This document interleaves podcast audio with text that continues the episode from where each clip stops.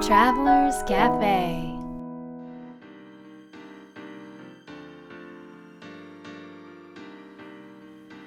ライフトラベラーズカフェへようこそ松並博です。若菜です。今日はパリに来ています。いい響きですね。パリに来ています。一回だけでいいんだよ えっと今はねえーサンジェルマン・デ・プレという地区にあるここは何だろう？アパートじゃないってなんだろうね？マンショ まあ日本でいうところのマンシン。うん。ョンに当たるんでしょう。部屋数もいっぱいあってすごい。3ベッドルームのところを借りて友人たちと共に過ごしています。はい。パリはどんな街ですか？若菜さんにとって。パリ？うん。パリはあのまあでも街によってきっと違うと思うんだけどうんうん。私たちが、まあ、大好きでよく滞在するサンジェルマン・デ・プレという街は、あのとても落ち着いていて、うん。すセンスのいい方がたくさん歩いてる、ちょセンスっていうのはうん。ファッションセンスのこと？そうだね。うーん。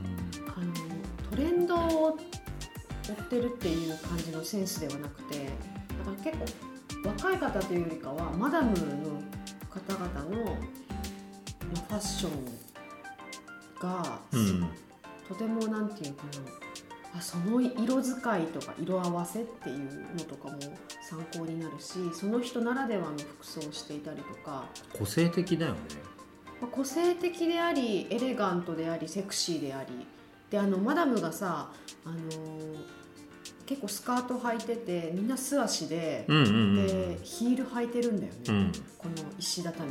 それってさ普通ではないの？え普通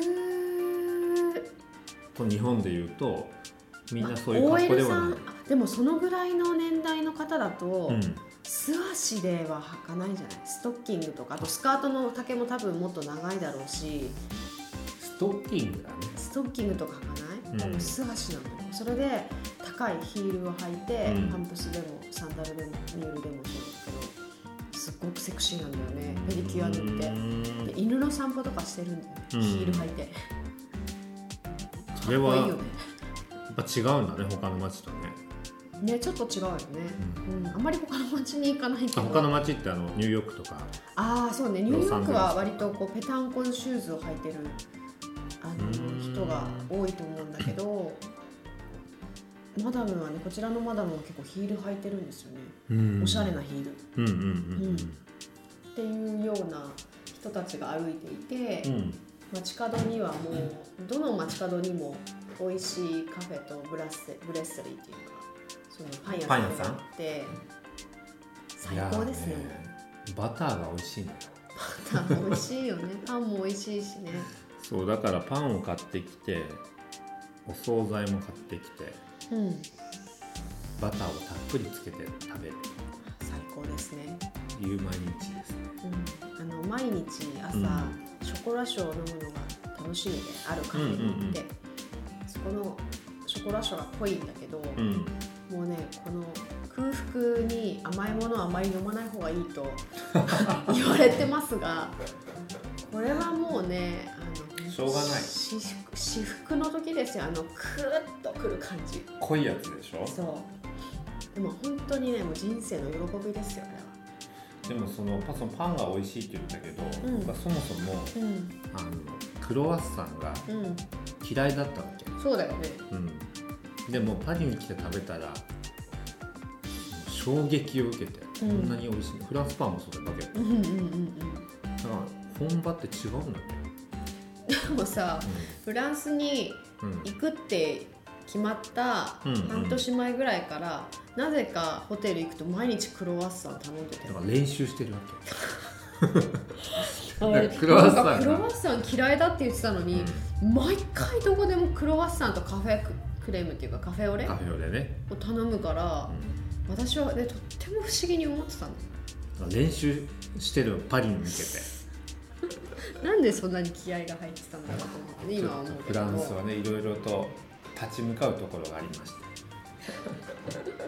まあまあそういうわけで、はい、はい。でパリもなんか素敵な人たちがたくさんいるんですが、うんうんうん。今回、まあ、今日のね、うん。えーゲストははい。えー、とパリに来るたびに連絡をしてなんかお茶したりする。うんことになって、うん。えーコーチングなどの仕事をしているアキさんはい。という方に、ねとっても素敵な女性。うん、うん。あのインタビューをしようとはい思ってるんですけども、うーんアキさんはねパリの香りがします。いやパリに住んでらっしゃるか。ら長年ね。うん。でもそのなんか、まあ、アキさんもねポッドキャストやってるのよ。うんうんうんうんうん。そう。えっ、とまあそれもねまた後で紹介しようとは思いますが、はい。えーパリのエリメスカフェ。うん。エリエリメスだよねはい。エリメスカフェで一緒にお茶しながらはい。何気にとったこの会話をですね、うん。えーぜひ皆さんもこここからパリのかえ感じをうん。感じていただいて、うん。そこの中に潜むエッセンスを聞いていただけたらなとはい。思いますではアキさんに会いに行きたいと思いま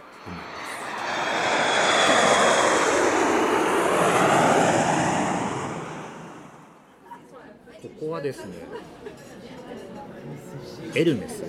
うん、エルメスのカフェですか？はい、そうです。おしゃれですね。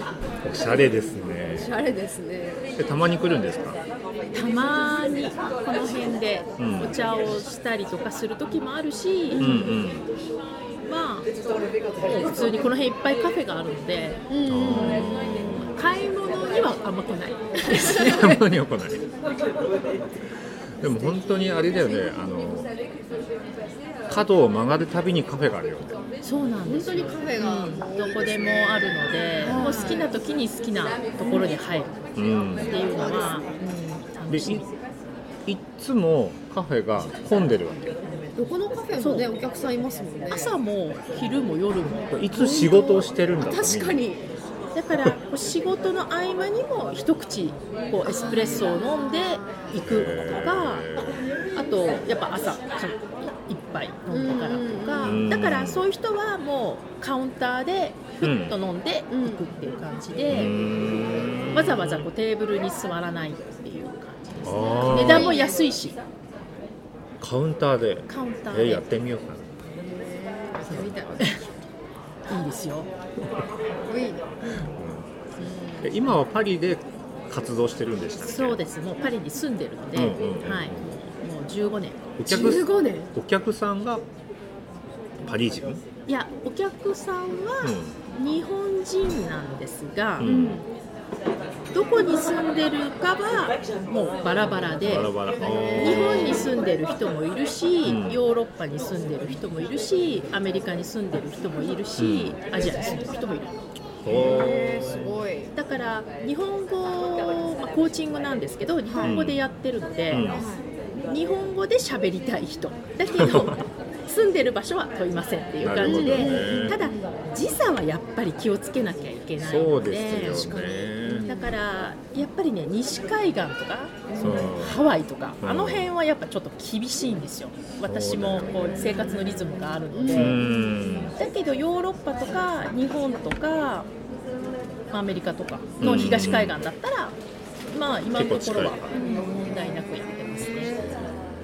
そのコーチングのお仕事を始めてどのぐらいになるんですか？コロコロこう変わってきてるんですけど今の形になったのは3年ぐらいじゃないかうん。な今のスタイルというかうん。形になったのは3年ぐらいでうん。その前もコーチングみたいなのはやってたんだけれどもうん。例えばテーマがダイエットだったりとかそういうのをやってたのでその中で変わってったんですよ。やりたいことというか。今はライフコーチそうライフコーチそうですね。ライフっていうか、うん、ライフとあとまあどっちかっていうとキャリアもやってる感じがキャリアの方が多いですね。女性が多い基本女性基本女性。基本っていうか100%女性。男性にはやってません。あそれあえて？あえてというかたまたま？やっぱり女性の人たちを応援したい。あ私がなるほどね。だから男性も応援したいんだけどまず女性が変わってからっていう考えなので、まあ、多分し私はしばらく男性は、まあ、今のところ興味がないというか。どんなやっぱり質問というかあのテーマが多いんですか？テーマはもちろん例えば起業したいっていう人もいるし、きいつも例えば同じことをこう同じパターンに陥ってしまう。その仕事をしててもこういうことになってしまうとかやりたいと思っても肝心なところでなんかうまくいかないとか。でもなんかでもやっぱり変わりたい。でもやっぱりこうやりたいっていうなんかその狭間でこう揺れ動いてる人が多いんじゃないかな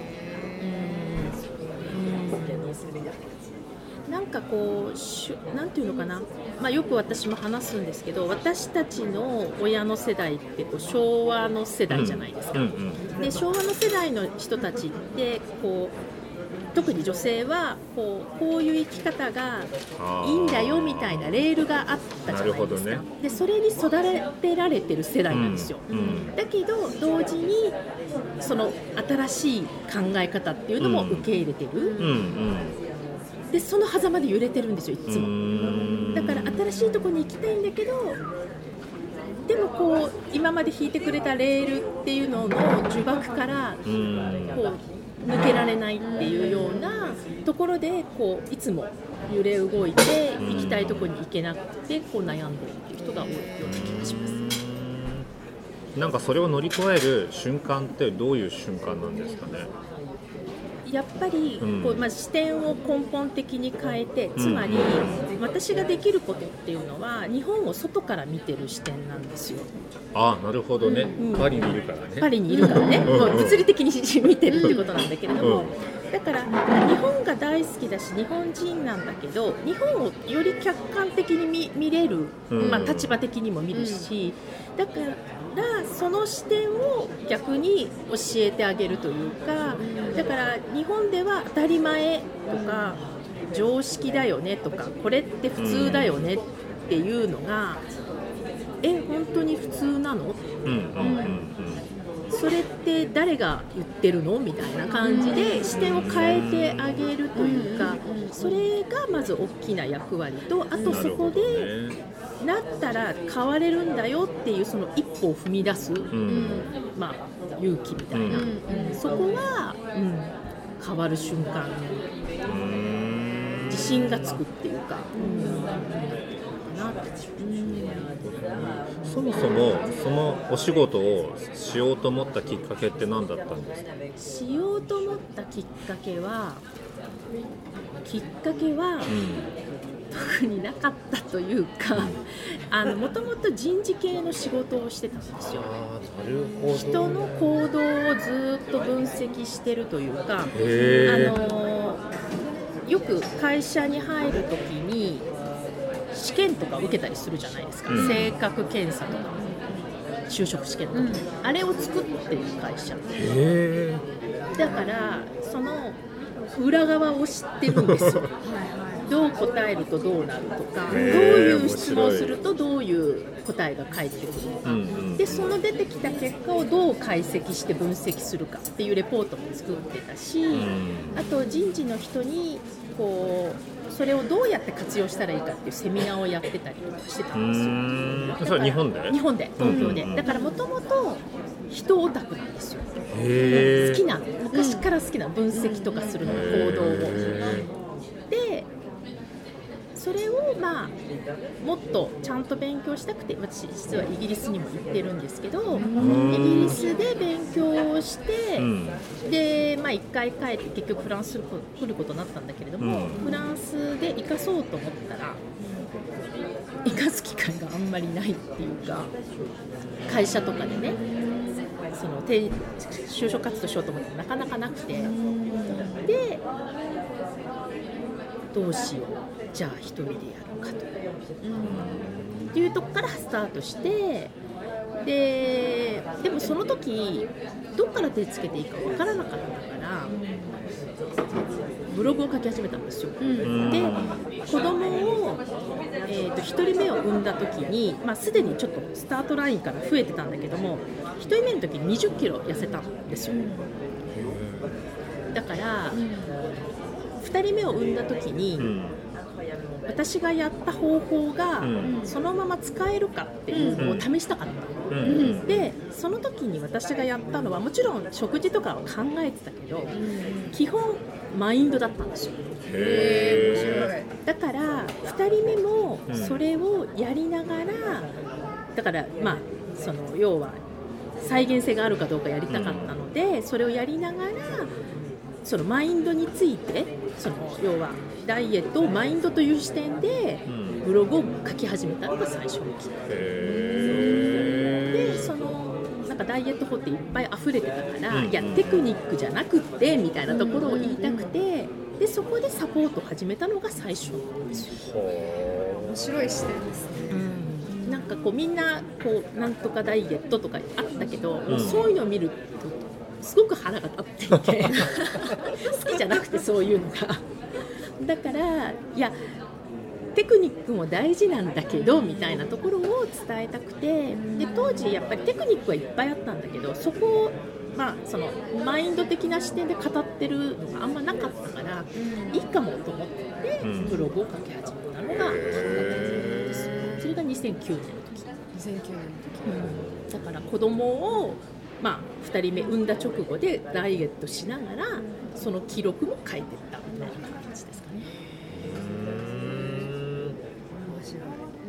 それでブログが読者がどんどん増えて、まあ、増えて、うん。でまあ、そこからサポートを始めたんだけど最初だから産後ダイエットで始めてたんだけど、あそれがお仕事だったわけですそうね最初産後ダイエットトで始めたんだけどでもうん。産後ダイエットって、まあ、私のやり方も下手くそだったんだけれども、産後の人ってお金かけないんですよ。当たり前。なるほどね。子供にかけるから、だあからやっぱりなんかこううまくいかなくって、うんで産後をまず取った。あうん。でそこでまあダイエットはやってたんだけど、時に、まあ、それでも12年やってたのかなそのうん。産後を取って。その後にダイエットのサポートをしてるんだけど、ん。ダイエットってその人の生き方が出ると思ってたんですよ。だからやっぱテクニックじゃなくってその人がどういう自分になりたいかありたいかっていうところが全部出ちゃう。うん。それがたまたまフィジカルというか体という形で出てるだけだから結局生き方じゃんっていうところに気づいて。ダイエットは生きた生き方であるそうと生きダイエットはイベントじゃなくてライフスタイルだっていうのうんに気づいて。おででやっぱりダイエットはみんなイベント的にやるじゃないですか、うんうん3ヶ月後に結婚式に呼ばれてるあからとか、ね。だからイベントなんですよ。だからそれ終わっちゃった後ってあんま皆さん考えてないんだけど、うん長く続ける人って基本ライフスタイルとして考えてる方が多いから、うん。そういう発想に切り替えると結果的に体も良くなるけど、他の分野も底上げされていく場合が多いの。へってえいうのに気づいたらなんだダイエットやらなくてもいいじゃないとなるほどね。思って今度ダイエットやめちゃった。どんどんやめていくわけどんどんやめもう違うなと思ったらもうやめちゃう、はい、うんはい。それで今の形になってって、うんで最終的にはやっぱりあの海外的なし視点っていうか海外に行こうっていうわけではないけどやっぱり発想をもうドメスティックドメスティックの日本独自のっていう発想をもっとやめて広い視野で考えるっていうことをしたらやっぱり視野とか視点を広げていくっていう意味であのやっぱ自分らしい生き方をうん。こうそういうの枠にとらわれずにやろうっていう人たちを応援することがまず大事だなっていうのを思ってうん。今のスタイルの形に変えてる面白い。なんか進化して進化っていうか変化進化。進化もあれだねあの進む方じゃなくて深ま深まる方の進化って感じがするより、まあ、シンプルになってるけど力強い本質的な感じだもんね。うん。そうかもしれないだからやっぱりでもこれってやったから気づいたことで。そうですよね、うん。やったから気づくそう。だから頭から分かってるわけでは全然なくて、うん。多分これだろうと当たりをつけて自分なりに信じてやったらあこうだった。うん。違ったからじゃあちょっとこっち行ってみるかみたいな、うん。そんなそんな感じです。ね。考えてだけいる人もいるからね。そうだね。そそれで悩んでる人も多いですからね、うん。やってみるとよくわかるってそうことですだからやってみたら分かる景色があるって私もいつも言ってるんですけどその景色を見た人じゃないと分からないことがあるから、うんうんやる前に考えてもしょうがないこともあるじゃないですか。そうなんですよ、そうだからでもやっぱりうん。真面目な人が多くて頭のいい人が多いから、うん頭が先にやっぱ行ってしまう人が多いのも事実で、そこをいかにやっぱりこう視点を変えていくかっていうのが私のやっぱりいつもなるほどね、考えてるところですね。そのどんな時が嬉しいですか？そのクライアントさんと関わってて。あーあやっぱりやっぱスイッチが入った瞬間あこの来たっていうのが 本人も来たっていう場合もあるし、うん。本人が実感する前にあ入ったなっていう私が思う時もあるんですけど、でもその入ったなっていうのはあえて言わずに、ん。本人が入ったっていう報告を待つっていう感じなんですけど。うん。やっぱね人がこう変わっていく姿を見るのが嬉しい、うんなんかそのさっき言った進化っていうのも含めてなんかこう行きたいなと思ってる方向に少しでもこうギアチェンジができてるとかうん。進んでるとかっていう変化を見るのがやっぱり好きなんですようね。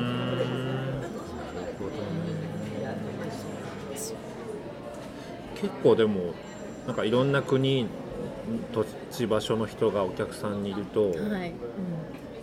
なんかでもできる数って限られて。あそうですね。数は限られますね。でも基本日本の人が多いことは多いですよそうなんですか。日本に住んでる人がやっぱりそれでも半分以上、うーん。なんかこうパリからやってるって不思議な感覚です。そうなんですよね。だから私は全然不思議じゃないけど向こうはなんか、わざわざパリとつながってるんだみたいななんかわかんないですけど、でも嬉しいよね。多分ね。パリに住んでる方からそうコーチングを受けるっていうのはそれだけでなんかモチベーションが上がるし。そうですよね、なんかそうパリとつながってるっていうか、まあ、特にフランスが好きな人とかは、うんうんそこから興味を持ってくれてる方も実はいるので、あうん。フランス自分もフランスが好きだから、ーうん。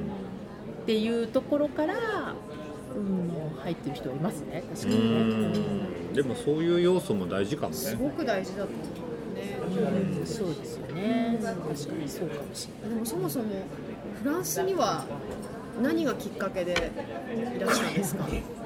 これもなんか長いんですけど あのーフランスは全くほとんど興味がなかったんですよもともと。だけどだから大学とかもあのドイツ語選択だったし恥ずかしくて言えないんだけど、で興味がないしなんかもうフランスみたいななんか、なんて言ったらいいんですか？あの女の子が憧れるイメージがあって、うん。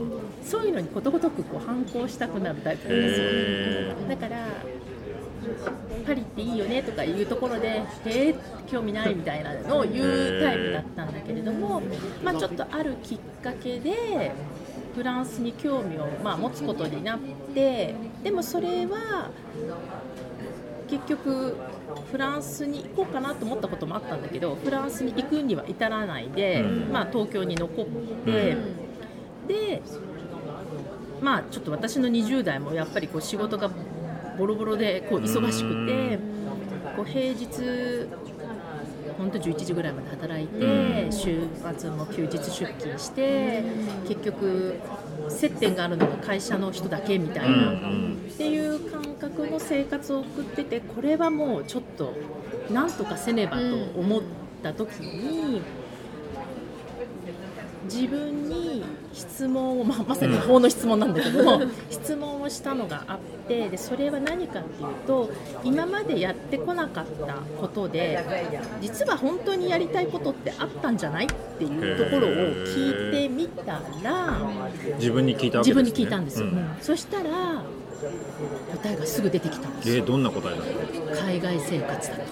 海外生活ね、でその時に海外生活のうん。パターンってほら留学とかそういうのしか浮かばなかったから、今自分ができることはもう海外にとにかく場所を移してこう場所を意図的に変えないとダメだと思ったから、じゃあどこに行くっていうことも含めて何をするっていうことを考えた時に、語学留学は無理だなと思ったんですよ性格的に。っていうのは語学留学は英語を学ぶことが目的になると絶対飽きるタイプなんですね。だからちょっと発想を変えて自分の好きなことを英語で学んだら英語も上達するし好きなことも勉強できるから一石二鳥だと考えてその時自分がやってたその仕事さっき言った人事系の仕事がやっぱすごい好きだったからん。人の心理学をで英語で勉強したら多分真面目に勉強するに違いないと。思ってたまたまその私が働いてた会社がイギリスが本社にある会社だったので、へじゃあイギリスかなって思ってで大学どうせ行くんだったら大学院に行っちゃおうと。でアメリカは大学院が2年なんだけど、うん。イギリスは1年なんですよ。その代わりハードなんだけどねいつも。だから1年だったら頑張れるかもしれないみたいな。ところでイギリスにまずうん留学したっていう。はい。でその時に会社はだから1回休職して、まあ、だから帰ってくる前提だったんだけど,、ね。だからロンドンでうん。楽しく生活したんだけど、まあ、勉強しかしてなくて、でロンドンで本社がやっぱり近くにあるから、うん。遊びに行ったりしてたわけですよ。でまあ、何をするわけでもなくこうみんなが働いてる姿をボケーっと見たり、ん。まあ、資料を見させてもらったり修士論文のこう相談乗ってもらってたりとかしててでその時のコンサルタント私もコンサルタントだったんですけど、しまあ、その当時シニアコンサルタントと言われている女性が、えーまあ、私修士論文書きたいからちょっと相談乗ってくれますか？って言ったらいいわよ。じゃあ6時に私のオフィスに来てって言われて、6時に行った、うん。でそこからミーティングが始まる、ん。で私の中では6時って夜の部開始って感じなんですよ仕事の。あのずっと、ほら11時ぐらいまで働いてたから第2部開始みたいな、うんで彼女は実は仕事はもう終わっててその空き時間を私にくれたんですよ。うん。で喋っててミーティングをしているとみんな、まあ、彼女のオフィスを覗いて、じゃあ先帰るね。うんうんって楽しく帰ってくるんですよ、うん。今日はテアートルに行くんだとか今日はフィットネス行くんだ今日はデートに行くんだって時間見たら6時半なんですよ、うん。あれって6時半って夜の部開始だと思ってるからでそれみんな私と同じ立場なんですよ。いわゆる本社とその日本っていう違いはあるけどあ私と同じような仕事をしてる人があ6時半に帰るんだ。って思った時にやっぱ衝衝撃が走って、うん。で私当時その時28から29にかけて言言ったんですよ、うんで自分の30代を考えるじゃないですか、30代はどうしたいって思ったらいややっぱりもう昼も夜もない生活その仕事漬けの生活はもうやめようと、で私はこういう生活がしたいって思ったんですよ。やっぱプライベートも楽しんで仕事も楽しくやるけどプライベートも楽しむでその時についてきたのがヨーロッパで暮らしたいなだからなんかその時なんでイギリスと思わなくてヨーロッパと思ったのかちょっと分かんないんだけれども、なんかやっぱりまた戻ってこようってうん。決めて、でもまあ修士論文必死に書いていたと。でその時に私の、えーまあ、ちょうど、まあ、空き時間で language exchange っていうその日本語を私は教えます。うん。で日本語に興味のある英語圏の人フランス語圏の人うん。誰かいますか？みたいな、うん。そういうのを張り紙を出したら私のその張り紙を見た人のお友達がフランス人で、うん日本語にすごく興味があると。でへ彼女はロンドンのデパートで働いてたんだけども日本のやっぱお客さんがすごく多かったんですね、ロンドンに。だから日本語で話してあげたらきっとお客さんも喜んでくれるから、日本語興味あるって声をかけてくれたお友達と、まあ、1時間ずつこう週1で会うようになったので基本1時間ずつ教えて残り1時間おしゃべりみたいな、うん。3時間コースで週1ぐらいで会ってて、まあ、本当に仲良くなったんだけど彼女が、まあ、耳耳を良くするためにも、よかったらバカンス夏のバカンスをうちで過ごさない実家でって言われたんですフランスに来ない一緒にって言って。でたまたま彼女の彼女のお母さんが再婚をしてその再婚相手がイギリス人だから、家の中はフランス語だけじゃないし英語もわかるから、うん。そんないなんていうの窮屈な感じにならないから、フランス語も聞けるし、ん。英語も聞けるから大丈夫じゃないって言って、えーじゃあちょっと3日間ぐらい遊びに行くってノルマンディーだったんだけども、遊びに行ったらもううん。ズキュンですよ。フランス。そのね、なんて言ったらいいのかな、このバカンススタイルっていうのがで彼女もノルマンディー海のそばだったんだけども、本当に朝ゆっくり起きて、ん。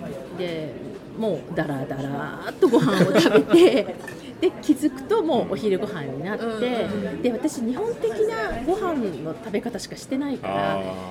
お昼ご飯だけで3時間とか4時間取る感覚がまず分からなくて、いやいつ終わるんだろうこの食事みたいなのをそれを昼間っからワインを飲みながらずっとやっている、ん。で、まあ、午後はビーチに行って遊んでまた夜ご飯を食べて、この何にもしない生活そのものを楽しむっていうのが、もう衝撃を受けてフランスだと。へーそこでフランスが。決定されたんです。決定されたんだ。はい。はいその後に一回戻るんでしたっけ？そうか会社休職してたんでね。そうですよね。戻って、うん。東京に戻ったら東京の生活は変わってなかったのやっぱり。うん。で自分の中でちょうど30になる年に帰ったんだけど、うん。あやっぱりヨーロッパに戻ろうと、うん。でなんかちょこちょここう英会話じゃないじゃないフランス語会話みたいなこうラジオ講座とか聞き始めて、ちょっとフランス語をやっていたんだけど、年末に、まあ、親にも私やっぱちょっとフランスに行きますと宣言し、まあ、会社も辞める決意をして、ででも語学ゼロだからうん。私全くやってなかったのでさすがに30で語学ゼロで乗り組むのはちょっと勇気がないと思って、ちょっと1年間勉強し、まあ、仕事をしてお金を貯めてうん。勉強もして、それからもう1年半ぐらいパリで住めるような貯金だけはうん。作ってから行こうと思って行ったのがだから2001年1年か31の時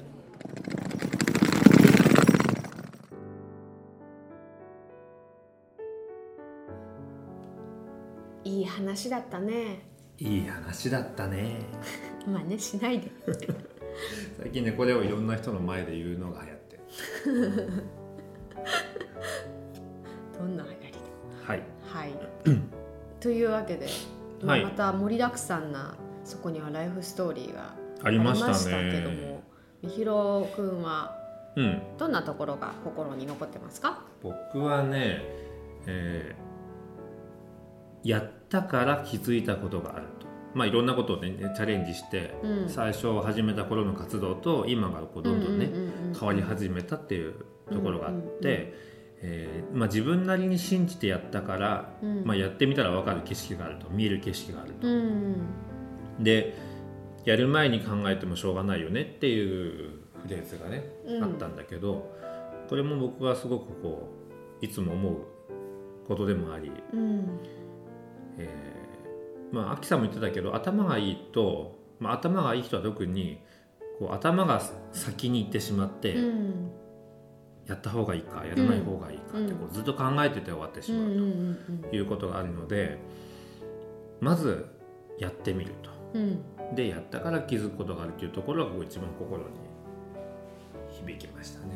なるほどねはい。うんそういうことない？ある例えば？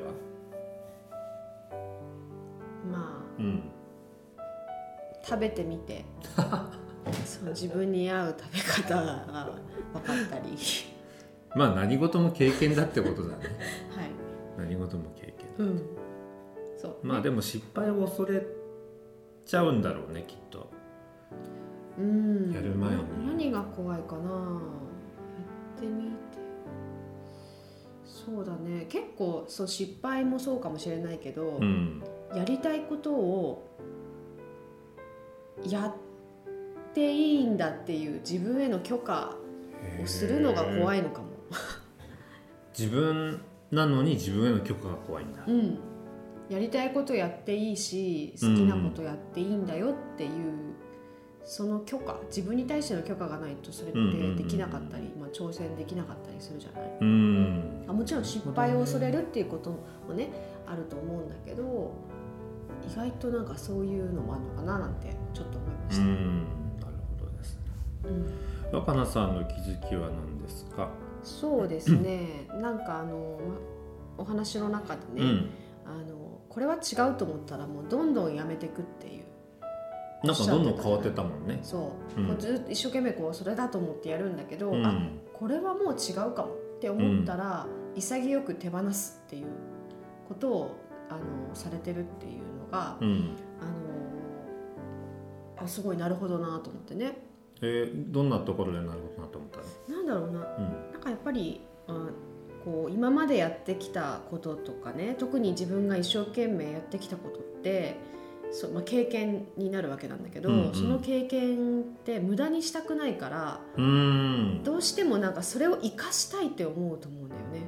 何か新しいことをするにしてもなんかより良いことをしていくっていう上でも今までの経験を生かしたいという心理が働いてしまうんじゃないかと思うんだけど、でもやっぱりあのそこで潔くスパッと手放すことで、うん。あの自分の中に空間が生まれるから、うん。そこに本当の何ていうかなこうインスピレーションが生まれるっていうことが起きたりとか新しいものがパッと入ってくる。で経験は経験で手放してもなくならないんだよね。え手放してもなくならない。そう自分の中でこれはもうやめようとうん。思ってそのことをやめたとしても、うんうん。それをやってきた自分っていうのはなくならないわけ。それをやって得たものもなくならないわけ、じゃあ結局はうん、何かにつながるっていうことなんだ。そうそうそうそうだからなくなるわけじゃないんだけど、うんそう。だけどなんか手放すとそれも全部なくなっちゃうみたいなうん。無駄になっちゃうみたいな感覚になっちゃうのね。こう目に見えるところではそそうだからさ、うん。でも目に見えないところでは経験は絶対になくならない。うん。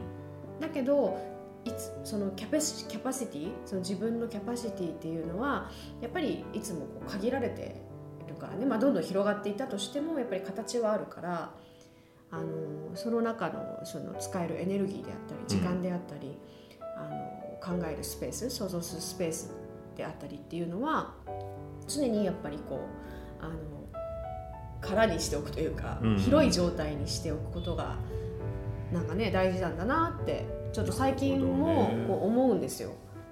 だからすごく響いたしうん。そうやってどんどんどんどんこう潔く手放していくからこそ新しいことがあのこれっていうことがねまた見つかってそこに向かっていってるんだけどでもなんとなく全部つながってるっていう。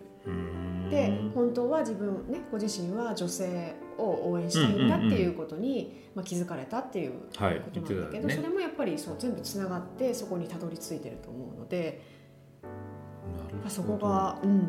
じゃあなんかこうまあこれをね聞いてる方々も無理やりえー、と今までのせっかくの経験だからそれをなんとか生かしてって思うよりも、うん。まあ、ちょっと違うなと思ったらそのことはこう潔く手放してみる。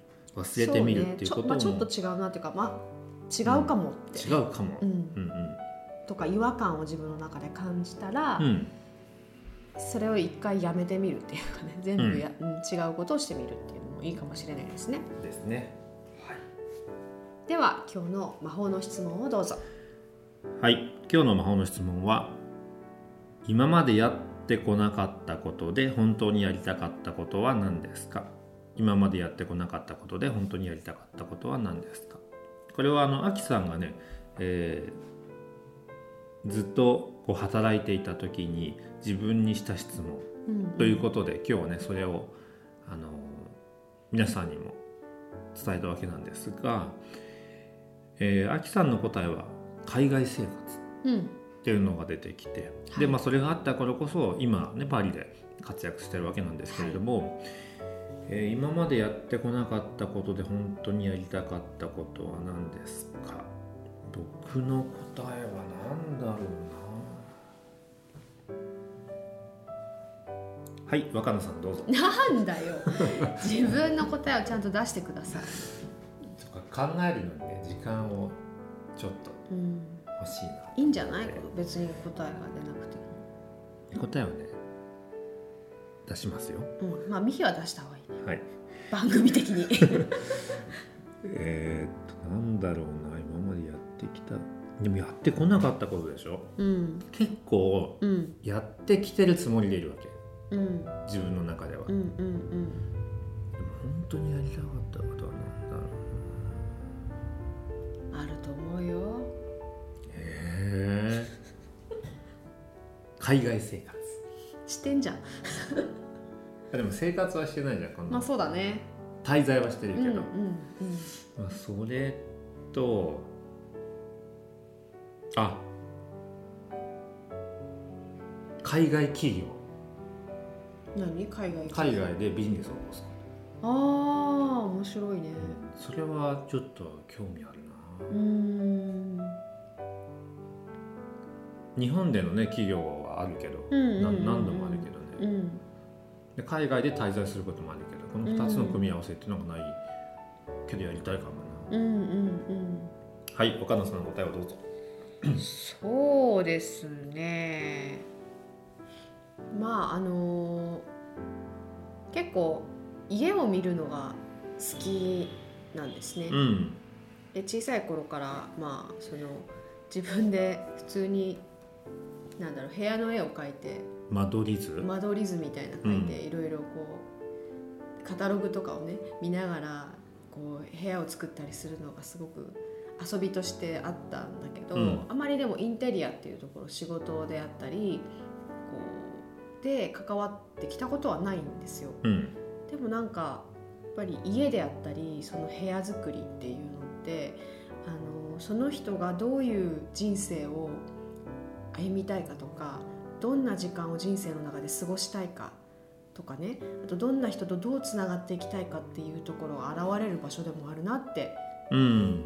いろんな今家にまあ滞在してるので、うんうんあのそんな風に感じてるんですね。うん。うんまあ、今やってるそのホリスティックファッションっていう仕事にもつながってくるんですけども、うん。なんかそういうちょっとあの家とか部屋を作るっていうそういうところにも関わってみたいなとん密かに思ってるわけですもう密かじゃな建くなっちゃっ築たとか。建築ではないよね。部屋作インりだろうテリアそうインテリアになるんですかね。それはインテリアコーディネートとかがね。そうそれでなんか人生とか、うん。そのどう生きたいか分ねパートナーシップとか家族関係とかも結構インテリアでね変わると思いま変わるの？変わると思う。っていうことを最近ちょっと ちょっとずつ面白いこうね感じてるんですよ。だそういうちょっとホリスティックな観点のなんかそういったことをやったら面白いかなと思って。何の経験もないんだけどね。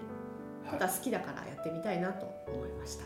はい、えーぜひ皆さんも今までやってこなかったけれども本当にやりたかったことは何か？の答えを見つけてみると思いがけず新たな人生が始まっちゃうかもしれません、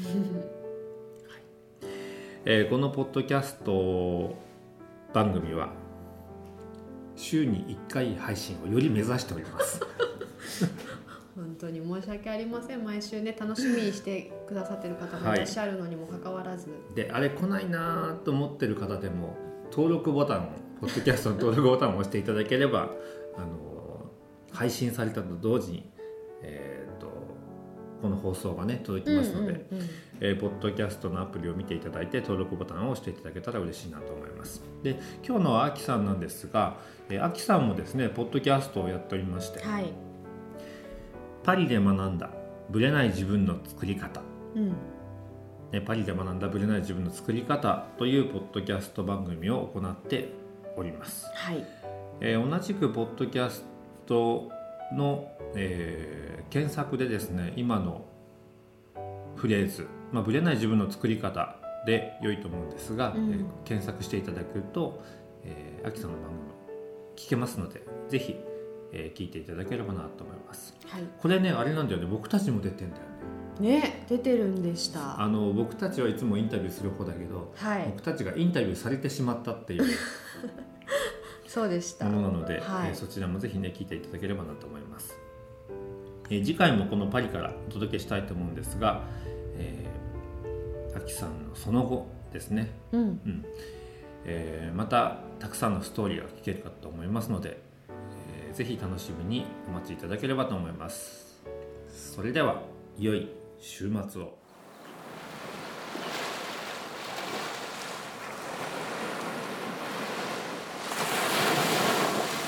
Life Travelers Cafe.